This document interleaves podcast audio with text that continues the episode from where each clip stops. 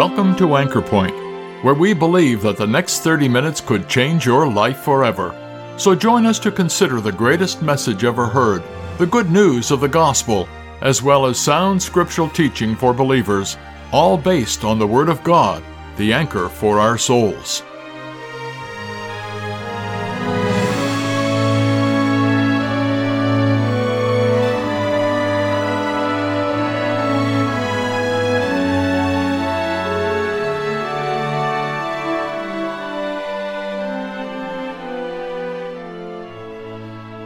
Well, this is the season for gift giving, isn't it?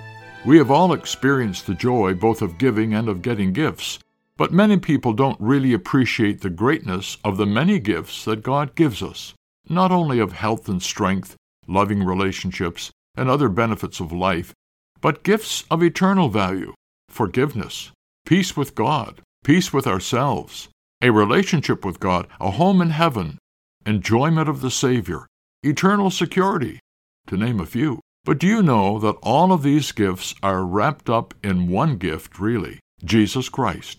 If you have Him, you have everything, now and forever. In today's broadcast, Speaker Marvin Dirksen talks about the greatest gift ever. He talks about the enormous cost of the gift, its contents, the reason the gift was given, the revelation of the gift, and the ultimate reception of the gift. Yes, the riches of God at Christ's expense. We trust that you will enjoy thinking about the gift that God has just for you. John chapter 3 and verse number 16, it says, For God so loved this world that he gave his only begotten Son, that whosoever believes in him should not perish, but have everlasting life. A second verse on in our Bible, the book of Romans chapter 6.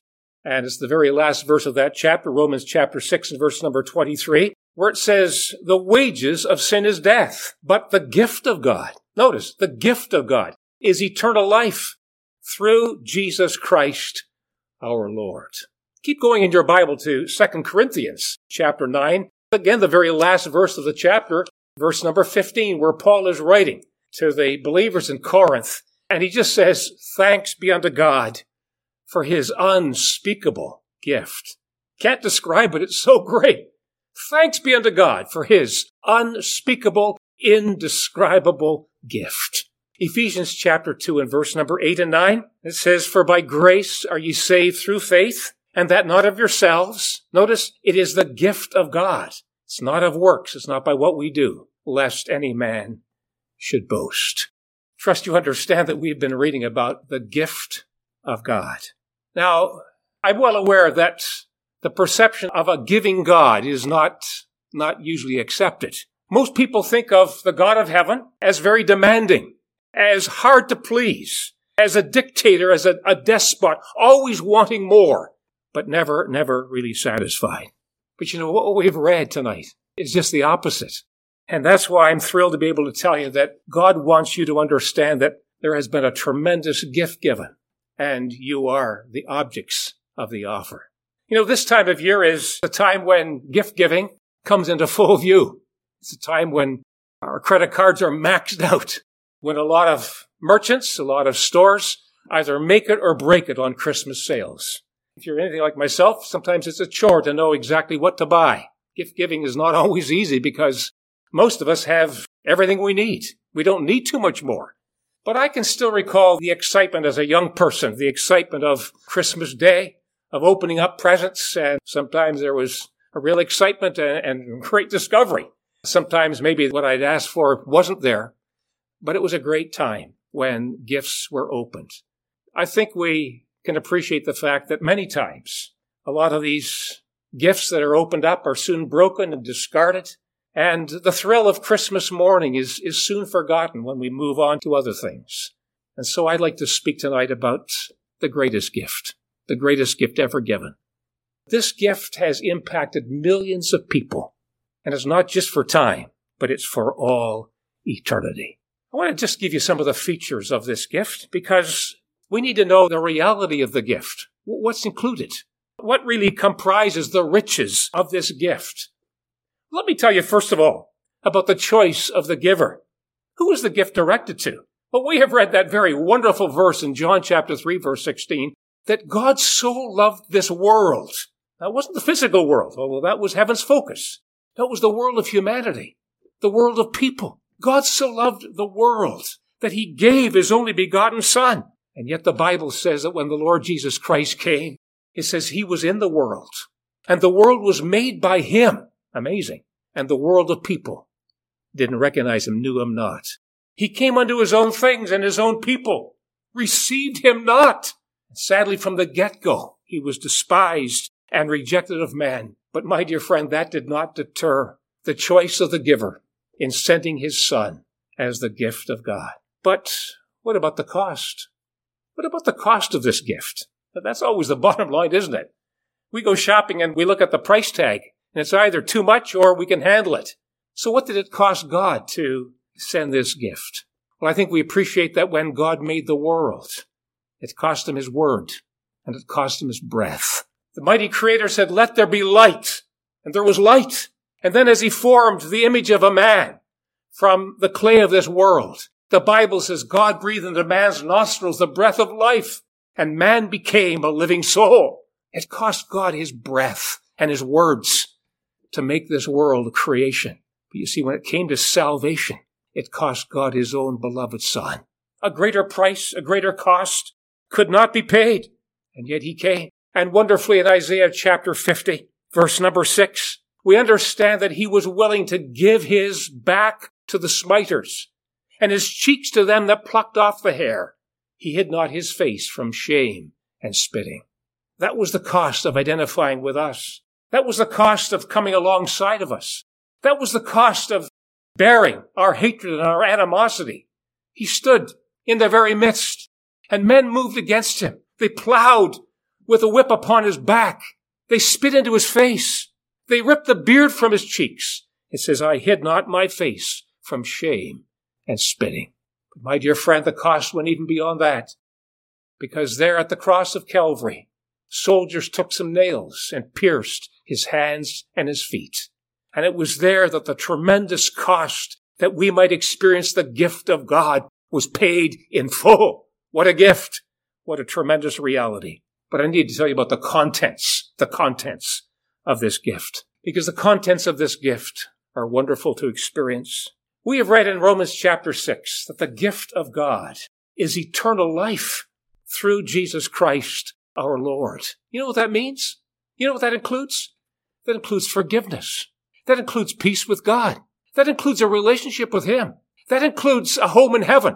And that includes the enjoyment of the Savior. The gift of God is eternal life. It's all through Jesus Christ our Lord. But there's something more of the contents of this gift.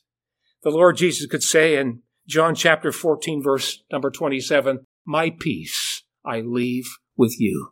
And the gift of God involves peace within. Romans chapter 5 verse 1 says, being justified by faith, we have peace with God through our Lord Jesus Christ. And I'm thankful tonight to be able to tell you that for almost 50 years now, almost 50 years, I have enjoyed the tremendous blessing of peace with God because my sins have been forgiven. But there's more. You see, this gift involves a security, eternal security. And he could say in John chapter 10, I give unto my sheep eternal life, and they shall never perish. What a salvation it is. Not here one day and gone the next. No, it's not a matter of us trying to hold on to him. No, he says, I give unto them eternal life and they shall never perish. And the gift of God involves the giving of his word. I have given them thy word. But there's one more thing that I want you to notice, and it's actually the verse behind me. Come unto me, all you that labor and are heavy laden. Notice, and I will give you rest. Rest. Rest from the burdens of our guilt. Rest from the fear of the future. He says, you come to me, just as you are, burdened, downcast, broken, sinners. And he says, I will give you rest. You see, my dear friend, that is the reality, and that's the riches that are involved with this gift. And a greater gift has never been given. But let me tell you about the reason for the gift. You know, when we give gifts, Christmas time, birthday times, anniversaries, there is a reason. Many times we give gifts because we love the individual. We love our wives. We love our husbands. We love our children. We love our grandchildren. And so we will convey that love, that affection by giving them some gifts. Sometimes gifts are given to recognize and to honor people for their service, for their accomplishments, for being a, an employee of a firm for 40 years. And so we would present them with gifts in recognition of service well done. But you know, when I come to the reason for this gift, I'm amazed because I can't find a reason why God would even want to give us a gift. What had we done that we would merit a gift like this? Could I tell you tonight that we were bankrupt and we are bankrupt because of our sins? Our sins have separated us from God. Our sins have put us at distance from God. And there's nothing that we can actually give to God that will satisfy Him. And so we have nothing to give to God but the kindness of God and the mercy of God has moved toward us. And the only reason why He would ever give this gift is because He loves us. That's an amazing truth. I can't understand it. Why God would ever love me and why God would ever love you. But my dear friend, this is a fact that stands. This is the fact of the eternal Word of God that God loves us and sent His Son to be the Savior of the world. You know, sadly, a lot of people are trying to give God something to appease Him. They're trying to give God something to take away some of their sins, to try and even the balance. But you see, we don't have the currency of heaven. The Bible says that without a sacrifice, without the shedding of blood, there is no forgiveness. And so we're not forgiven on the basis of what we do. We're not forgiven on the basis of, of what we might merit or what we might produce for God. No, salvation has come through the precious blood of Christ. And tonight, the reason for the gift is because of the very heart of God, that God loves sinners, that God loved this world of humanity, and out of the depths of his love for us, he willingly gave his son. And because of the love of the Savior, he came and he willingly went to the cross and there's many of us that are able to say, the Son of God loved me, and he gave himself for me. That's the reason for the gift. But let me tell you tonight about the readiness, the readiness of the giver. Is God a reluctant giver? I've already suggested that many times we think that we've got to beg and try and twist God's arm to get something from him. My dear friend, there couldn't be anything that's further from the truth because the God of the Bible and the God that we're speaking on behalf of tonight is a God that delights, delights to give. He's not stingy. He's not tight. He's not reluctant. He's a liberal giver. You know, as I read James chapter 1, verse number 5, it says, If any man lack wisdom, let him ask of God, who gives to all men liberally and upbraideth not. You know what that means? God is a liberal giver. When someone comes asking for wisdom, looking for answers, God does not kind of roll his eyes, figuratively speaking, and say, I wish you wouldn't come back so often. I'm tired of your coming. No, he doesn't upbraid us. He welcomes us. He desires that we would come because he is a liberal giver. I hope you understand that tonight. But his giving has been on the basis of a willingness, of freedom to give. In Romans chapter 8, verse number 32, there are thrilling words where it says, He that spared not his son, but delivered him up for us all how shall he not with him also freely give us all things? He didn't spare his son. All that was required justly because of our sin was placed upon Christ and he suffered for our sins fully and totally and righteously.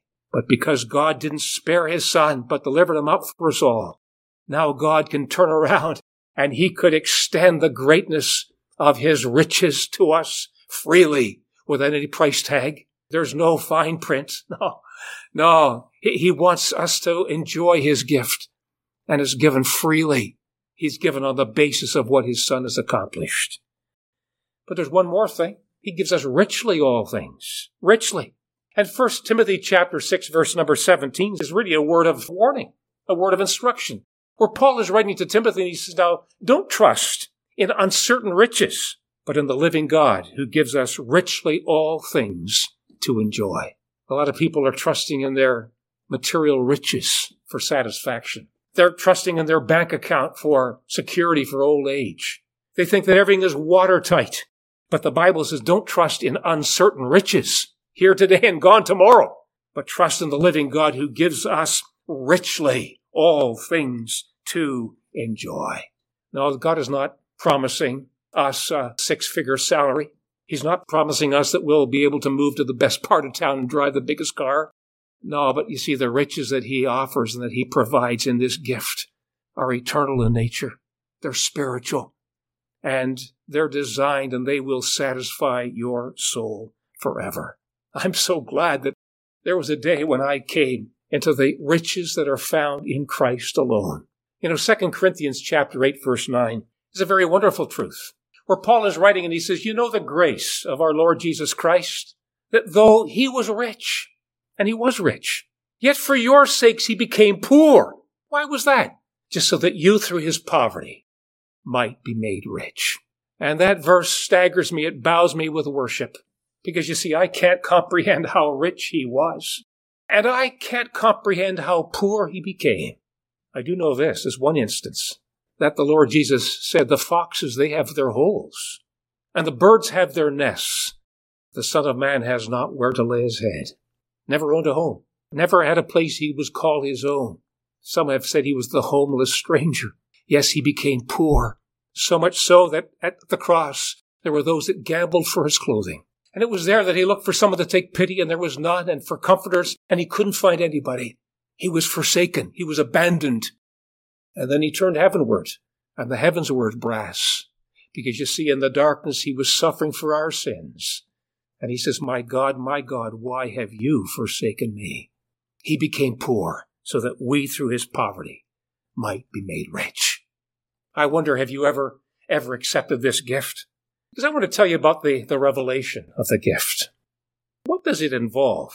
Because you see that what we have read in 2 Corinthians chapter 9 verse 15 are the words of Paul, and to me, he's, he's going through the dictionary to try and find adequate words. He says, thanks be unto God for his unspeakable gift.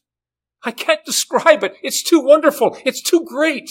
But thanks be to God for his unspeakable gift. Let me tell you that that unspeakable gift involves the eternal Son of God.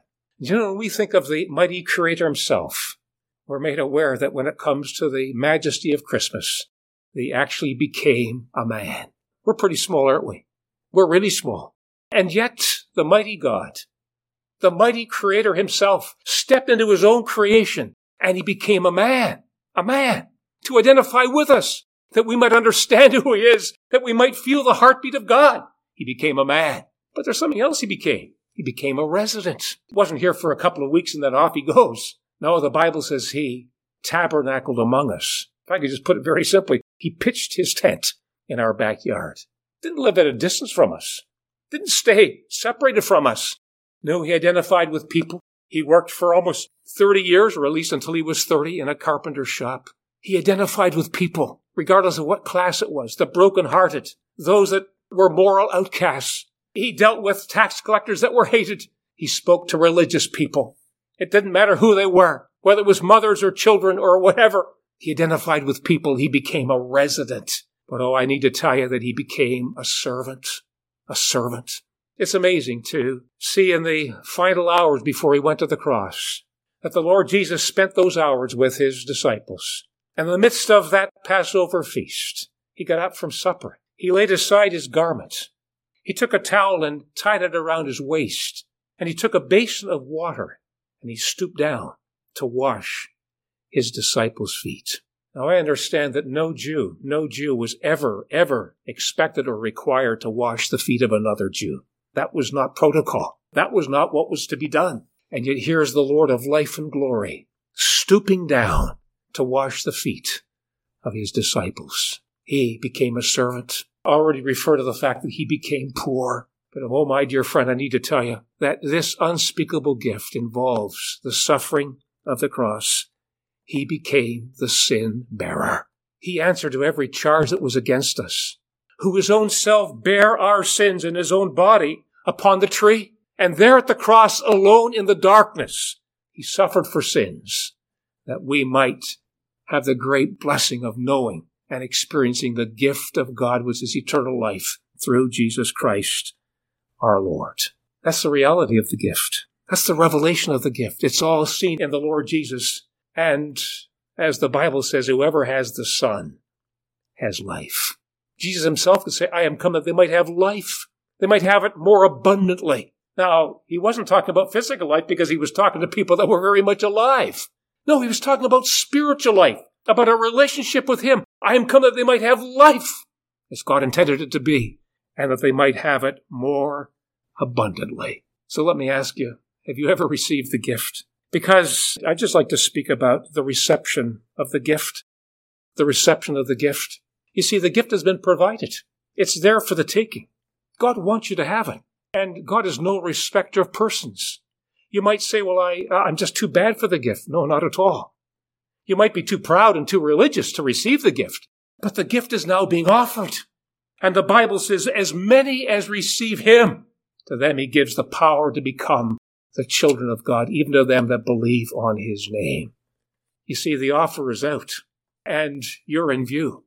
The gift of God is eternal life through Jesus Christ our Lord. I want to tell you tonight that what you do with this gift and what you do with this Savior will determine where you will be forever. For those that receive Christ, there's heaven. There's the unending enjoyment of a relationship with Him, both here, starting in life, and for all eternity. But for those that refuse to accept the gift, for those that try to come to God on their own terms, on their own basis, on what they are and what they've done, for those that reject the gift, pass it by, never receive Christ as Savior, they'll be lost in hell forever. Oh, you say, that's pretty straight. My friend, that's the way it is. That what you do with the gift of God, what you do with the Lord Jesus Christ, will determine where you will be forever. Let me ask you tonight, have you received the gift? Have you received Christ? Because the greatest gift that was ever given was the gift of a Savior. And the greatest giver was the very heart of God Himself. And I trust tonight that you will acknowledge your need and with humility, with brokenness, with an understanding of your guilt and need, you will come as a helpless sinner and take the gift and thank the giver. May you do so tonight.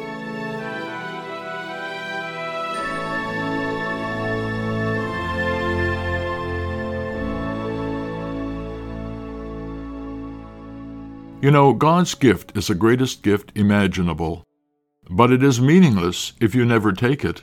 During this Christmas season, did you understand what God is trying to give you? Did you receive it? It's there for the taking. Those who miss Christ and end up in a lost eternity will never have a word to speak in their own defense. They will never be able to say that they couldn't be saved or that salvation was not for them. No, the gift has been provided for all. We hope that you will be wise and reach out and accept the free gift of forgiveness of sins and eternal life that God is offering to you today. If this or any of our Bible messages here at Anchor Point has made you aware of God's interest in you, or if you'd like some literature or a visit that would help you understand these important truths, why don't you drop us a line at anchorpointradio at gmail.com? We'd love to hear from you. We're glad you were able to join us at Anchor Point today. Anchor Point is sponsored by believers in Christ who are meeting at various gospel halls. Each of these Christian assemblies holds gospel services every Sunday, as well as other meetings such as regular prayer and Bible studies throughout the week. If you've been challenged by today's message and would like to know more about the truth of the gospel, or of gathering unto the name of the Lord Jesus Christ following New Testament principles, take a look at our Anchor Point website at anchorpointradio.com. There you will find more information as well as the location, programs, and meeting schedules for the gathering center nearest you. My name is Glenn Todd. Thank you once again for listening, and we invite you to join us again next week at the same time for Anchor Point, where we believe that Christ alone is the anchor for the soul.